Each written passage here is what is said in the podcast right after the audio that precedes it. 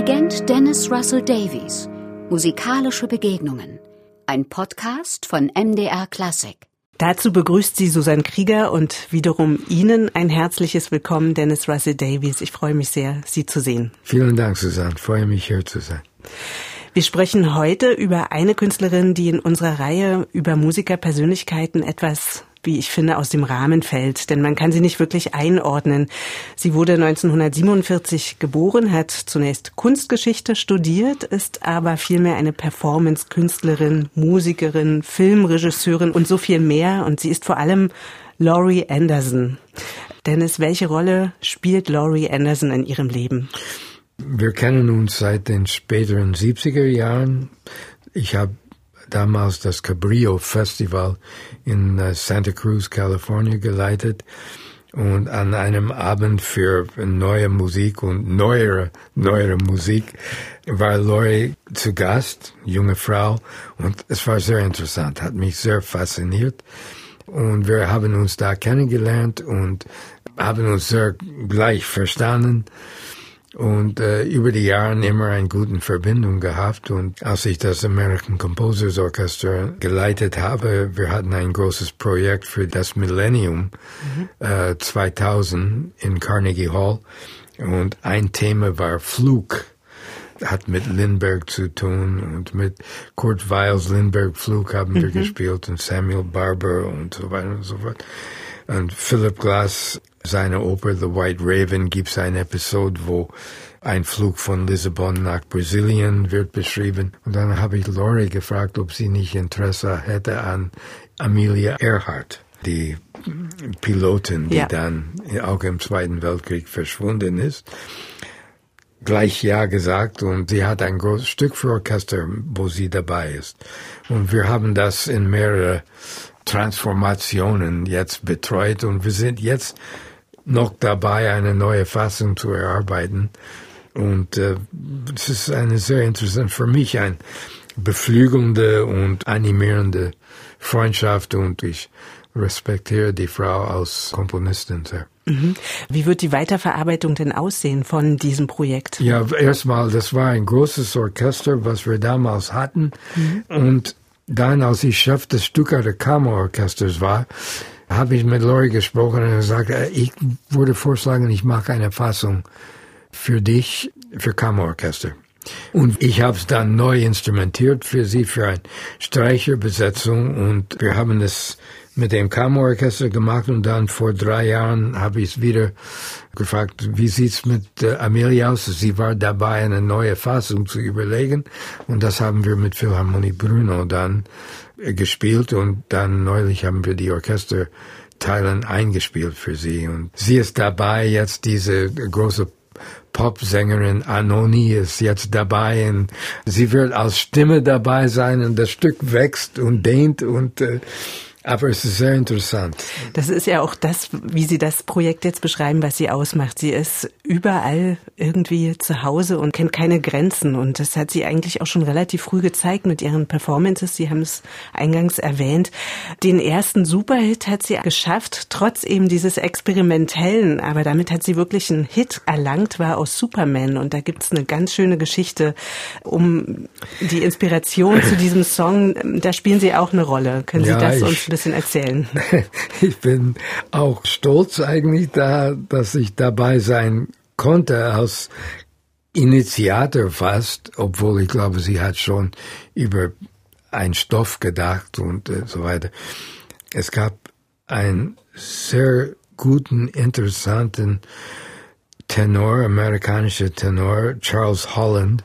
Er war ein schwarzer Amerikaner und ich habe ihn kennengelernt, als er schon in seinen spät 60er Jahren war, wo für meisten klassische Sänger es ist vorbei. Und ich habe ihn kennengelernt in Amsterdam, wo ich mit einer Opernproduktion beschäftigt war. Und er hat vorgesungen. Und ich war verblüfft und wirklich hin und weg. Ein 66-jähriger, weißhaariger, älterer schwarzer Mann steht da und singt ein Ottavio-Arie von Don Giovanni zum Niederknien. Und ich war fasziniert. Und ich war Chef des St. Paul Chamber Orchestras und ich wollte ihnen was geben. Und ich habe gesagt, Charles, singst du das Weihnachtsoratorium von mhm. Johann Sebastian Bach. Das war ein Programm und ich hatte den Tenor noch nicht besetzt. Und er sagt, ja, natürlich singe ich das. Und er hat das in acht, neun Monate verinnerlicht und wunderbar gesungen. Und wir haben dann wirklich eine sehr tiefe, echte Freundschaft entwickelt. Ich habe viel mit ihm an Liederabende gemacht. Charles hat wunderschöne Spirituals gesungen, aber auch klassische französische Lieder, Du Parc Forêt. Sein Französisch war auch so elegant und wunderschöne Farbe. Und Charles habe ich als Gast im Cabrio gehabt, beim Cabrio Festival. Da war Laurie Anderson. Charles und ich haben einen Liederabend gemacht und dann haben wir diesen Abend wiederholt in Berkeley. Das war in einem Privathaus von Tom Buckner, der ein sehr guter Sänger war und auch viel mit neuer Musik gemacht hat und hat diesen Abend für uns gemacht quasi. Der war auch interessiert an Charles. War ein gemischtes Programm mit klassisch und auch einige Spirituals und so weiter. Und Charles war nicht gut beisammen. Der war stimmlich nicht irgendwie und das hat ihn nervös gemacht, weil es ist schwer, wenn man nicht gut drauf ist und diese Pianissimi singen muss mhm. und dramatisch und ich merkte, der war nicht gut dabei. Aber dann hatten wir in dem Repertoire eine Arie aus Massenets Lucide mhm. und das ist O äh, Souverain. Und das war ein richtige Partypiece von Charles. Der könnte immer das, egal welche Uhrzeit und welcher Tag, der könnte das loslegen. Und da fand er sich. Der Abend plötzlich blüht auf. Laurie war dabei. Und ich habe sie gesehen in der ersten Reihe und sie war fasziniert. Ich war überhaupt nicht vorhanden, nur Charles. Ich hat ihn angeschaut und war fasziniert. Und einige Monate später hatten wir einen guten Kontakt miteinander. Schriftlich kam ein Brief. Ich habe ein neues Lied komponiert. Das wird jetzt auf meinem neuen Schallplatte damals. Und es ist Charles gewidmet. Steht da auch bei O für Charles Holland. Und das Stück hieß nicht O hieß O Superman. Hat ja. sie ein kleines Wortspiel daraus gemacht. Natürlich ist das zu einem großen Hit. Das war so quasi ein Durchbruch für sie. Ja. Und da haben Charles und ich eine kleine Rolle da, dabei gespielt. Sie hatte ihren ersten Fernsehauftritt in Deutschland in einer Sendung bei Alfred Biolek. Äh, bekannter ja. Alfred Biolek, Bios Bahnhof, der hat, war ja bekannt dafür, dass er noch unbekannte Künstlerinnen und Künstler eingeladen hat und da auch oft einen guten Riecher hatte. Also auch Kate Bush war bei ihm und eben Laurie Anderson und da steht eben diese kleine, quirlige Frau mit ihrem selbstgebauten Instrument, mit dem Biophonographen, was so ein Zwitter ist aus Schallplatte und Geige und ja. hat ihren Anzug an, also ganz viel technisches Equipment dabei, unglaublich ja. lebendig, wach, ja. auch humorvoll, wie ich finde. Hat damals sogar auf Deutsch gesungen. Ah, schön. Und ja, also eine Frau mit unglaublich viel Energie. Würden Sie das heute immer noch unterschreiben, dass sie so ist? Ja, und sie ist auch an vielen sehr interessiert und mit ihrer eigenen Musik. Ich bin oft bei ihr im Studio, wo wir entweder wir arbeiten an im Moment an Am Amelia, äh, die neue Fassung. Und ich spiele auch übrigens ein Klavierstück, was sie vor drei, vier Jahren komponiert hat. Ich habe in diese Lockdown-Zeit, wo ich viel Livestreams gemacht habe vom Ars Electronica Center, mhm. äh, habe ich Leute gefragt, hast du nicht ein Klavierstück? Ja. Und sie sagt, ja, ich habe einen. Und sie hat es mir gesendet und dann habe ich es gespielt. Aber das war nur rein aus programmatischem Interesse. Ist das ein, eher ein klassisches Stück oder wie würden ja, Sie das, das beschreiben? Ist, ja, es ist äh, modern Klassik. Mhm. Modern Klassik. Aber ich meine, reines Laurie ist eine sehr gebildete Musikerin und erstmal kann sie echt geigen. Sie spielt wirklich sehr gut, ja. aber das ist nicht wohin sie will. Sie hat immer diese Instrumente auch mit deren elektronischen Mitteln und überlagerte Harmonien und Töne und Unisonen und ihre eigene Stimme. Ja. Ähm, sie ist fasziniert mit diesen technischen Möglichkeiten und äh, das funktioniert sehr gut. Sie erzählt ja auch sehr oft. Sie erzählt kleine Geschichten und man hört, wie Sie auch sagten, ihre Stimme oft innerhalb einer Performance einfach als Erzählerin sehr poetisch, wie ich finde. Ja, und äh, die Stimme ist extrem erotisch, ist so einfach, aber es hat auch diesen Glanz ja. äh, dazu und es ist wirklich eine Stimme, die fasziniert einfach vom Klang. Ja, zum Zuhören ist sie Zum sehr, Zuhören, ja, ja, und zum Erzählen und wie sie die Vokalen färbt und es ist wirklich faszinierend, was sie mit einem Text macht. Sie komponiert oft mit Worten aus der Basis, ja. der Klang des Wort. Also das Wort ist sozusagen für Sie auch Musik und Rhythmus, ja. mit dem Sie und, arbeitet und, und das formt und und wie ein Wort gesprochen wird, ja. was die Stimme tut, wenn man spricht. Könnte das zum Beispiel jemand anderes auch sprechen? Also kann sie es so notieren, dass man versteht, was sie will? Na, sie notiert nicht. Das ist eine gute Frage. Eine gute Schauspielerin mit musikalischem Sinn konnte schon ja. sowas äh, sprechen. Aber die Texte sind ein Teil einer Gesamtkunstwerk, mhm. Wo sie spielt und spricht und die Nachhaltigkeit wird ein Thema werden. Ja, ja. wollte ich sagen, das wäre ja, ja, sehr schade, wenn solche. Kunst verloren ginge. Ja, wir haben es jetzt schon sehr oft gesagt, Laurie Anderson ist eine Grenzgängerin. Sie arbeitet in so verschiedenen Genres. Sie arbeitet auch mit sehr verschiedenen Künstlerinnen und Künstlern zusammen. Philip Glass haben Sie vorhin schon erwähnt, Brian Eno, David Bowie, IYY, also ganz unterschiedliche Genres. Und vor allem ist da ihr Mann gewesen, Lou Reed, der mhm. Sänger, Gitarrist und Mitbegründer der Band Velvet Underground. Ja. Haben Sie beide zusammen erleben können? Ja, aber privat.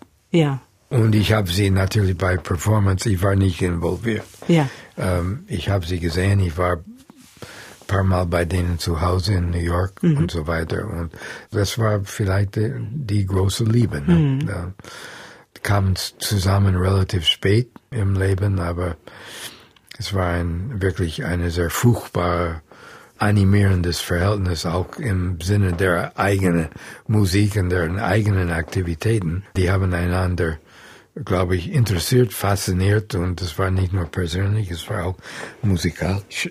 Und da beiden diese Tendenz hatten, auch wie Sie sagen, ein Grenzgänger oder ein, die tanzen auf eine sehr gerade Linie, mhm. hat das wunderbar funktioniert und uns alle bereichert dadurch. Mhm. Sie hat ja in ihrem Film Heart of a Dog den Tod von ihrem Mann verarbeitet, aber auch den Tod ihrer Mutter. Sie ist immer sehr nah dran an sehr menschlichen Themen, aber eben auch an politischen Themen. Wie sieht sie jetzt die aktuelle Lage? Haben Sie mit ihr darüber sprechen können? Ja. Also sie hat sich ja sehr kritisch äh, zu der Trump-Ära geäußert ja. und äh, jetzt ist wieder ein neuer Wind sozusagen. Äh, ist sie da hoffnungsfroher? Ja, ich glaube, wir sind alle ein bisschen nüchtern in unserem Optimismus geworden, weil es ist überall auf der Welt, nicht nur in den USA, sind Tendenzen in der Gesellschaft, die sorgenerregend sind. Das muss man so einfach auch der Gouverneur von Oberösterreich, wo ich lebe, Josef Püringer, hat einen wunderbaren Spruch, wo er immer, immer wieder nicht müde wäre zu sagen, Kultur ist teurer, aber Unkultur ist noch teurer. Mhm. Und ich meine, wir leben in einer Zeit, wo Mangel an Bildung und Weltkenntnis und Verständnis ist frappierend. Ich glaube, das stört Lori auch. Aber auf der anderen Seite, sie ist ein Mensch, die auf einen zugeht und ist sehr großzügig in was sie für ein Publikum haben möchte. Es ist nicht leicht. Diese Zeit der Lockdown und so weiter. Wir haben sehr viel gesprochen und Pläne geschmiedet und ja, so weiter und ja. konnten dann zum Beispiel mit Amelia, wir konnten es nicht aufhören, aber aufnehmen konnten wir schon. Ich glaube, sie wird auch einen Weg finden. Hm. Sie hat ja auch ihre eigenen Radiosendungen dann auch gebaut. Ne? Also sie ist in ihr Studio und hat sich ja weiter geäußert. Ja, sie hat neulich diesen großen Vorträge gehalten, Harvard University. Ja. Und es ist auch interessant, die Norton Lectures. auch zu den unterschiedlichsten Gebieten. Ne? Also ja. sie ist ja da am Puls der Zeit, Klima, ja. was sie da alles verarbeitet. Also ja. sehr, sehr hörenswert. Ja. Ich glaube, es sind fünf große Sendungen sogar oder, sechs, oder sogar ich. sechs, äh, anderthalb Stunden, also auch eine lange, sehr empfehlenswert. Laurie Anderson, eine große, wie ich finde, eine große Erzählerin von kleinen Geschichten, die manchmal absurd sind, aber doch sehr viel Realität zeigen mit eben seiner sehr kunstvollen Sprache und Poesie. Was mögen Sie persönlich ganz konkret an dieser Kunst der Laurie Anderson? Ja, diese Ansichten und wie sie beobachtet, mhm. aber auch die Texte und wie sie, das hat sie alles quasi erfunden, geschrieben, basiert auf Fakten, die man glaubt zu wissen. Aber es ist eine Atmosphäre, die sich schafft, dieser Zusammenhang zwischen ihrer Texte und ihrer Musik ist sehr, sehr stimmungsvoll. Zum Schluss die Frage, was mögen Sie am Menschen an Ihrer Freundin Laurie Anderson besonders? Ihre Offenheit, äh, es ist eine großzügige Persönlichkeit, äh, die menschliches Verständnis zeigt für ihr Gegenüber. Und ich merke, dass wir finden Time füreinander, aber wenn wir nicht die Zeit haben, es kann gut warten und ist niemand beleidigt. Das sollte eine gute Freundschaft können, ja. ne? dass man lange ja. Zeiträume aushalten kann und trotzdem ja. dort anknüpft, wo man aufgehört hat. Ja. Dennis Russell Davies, ich danke Ihnen für das Gespräch heute. Es war schön, danke. MDR Classic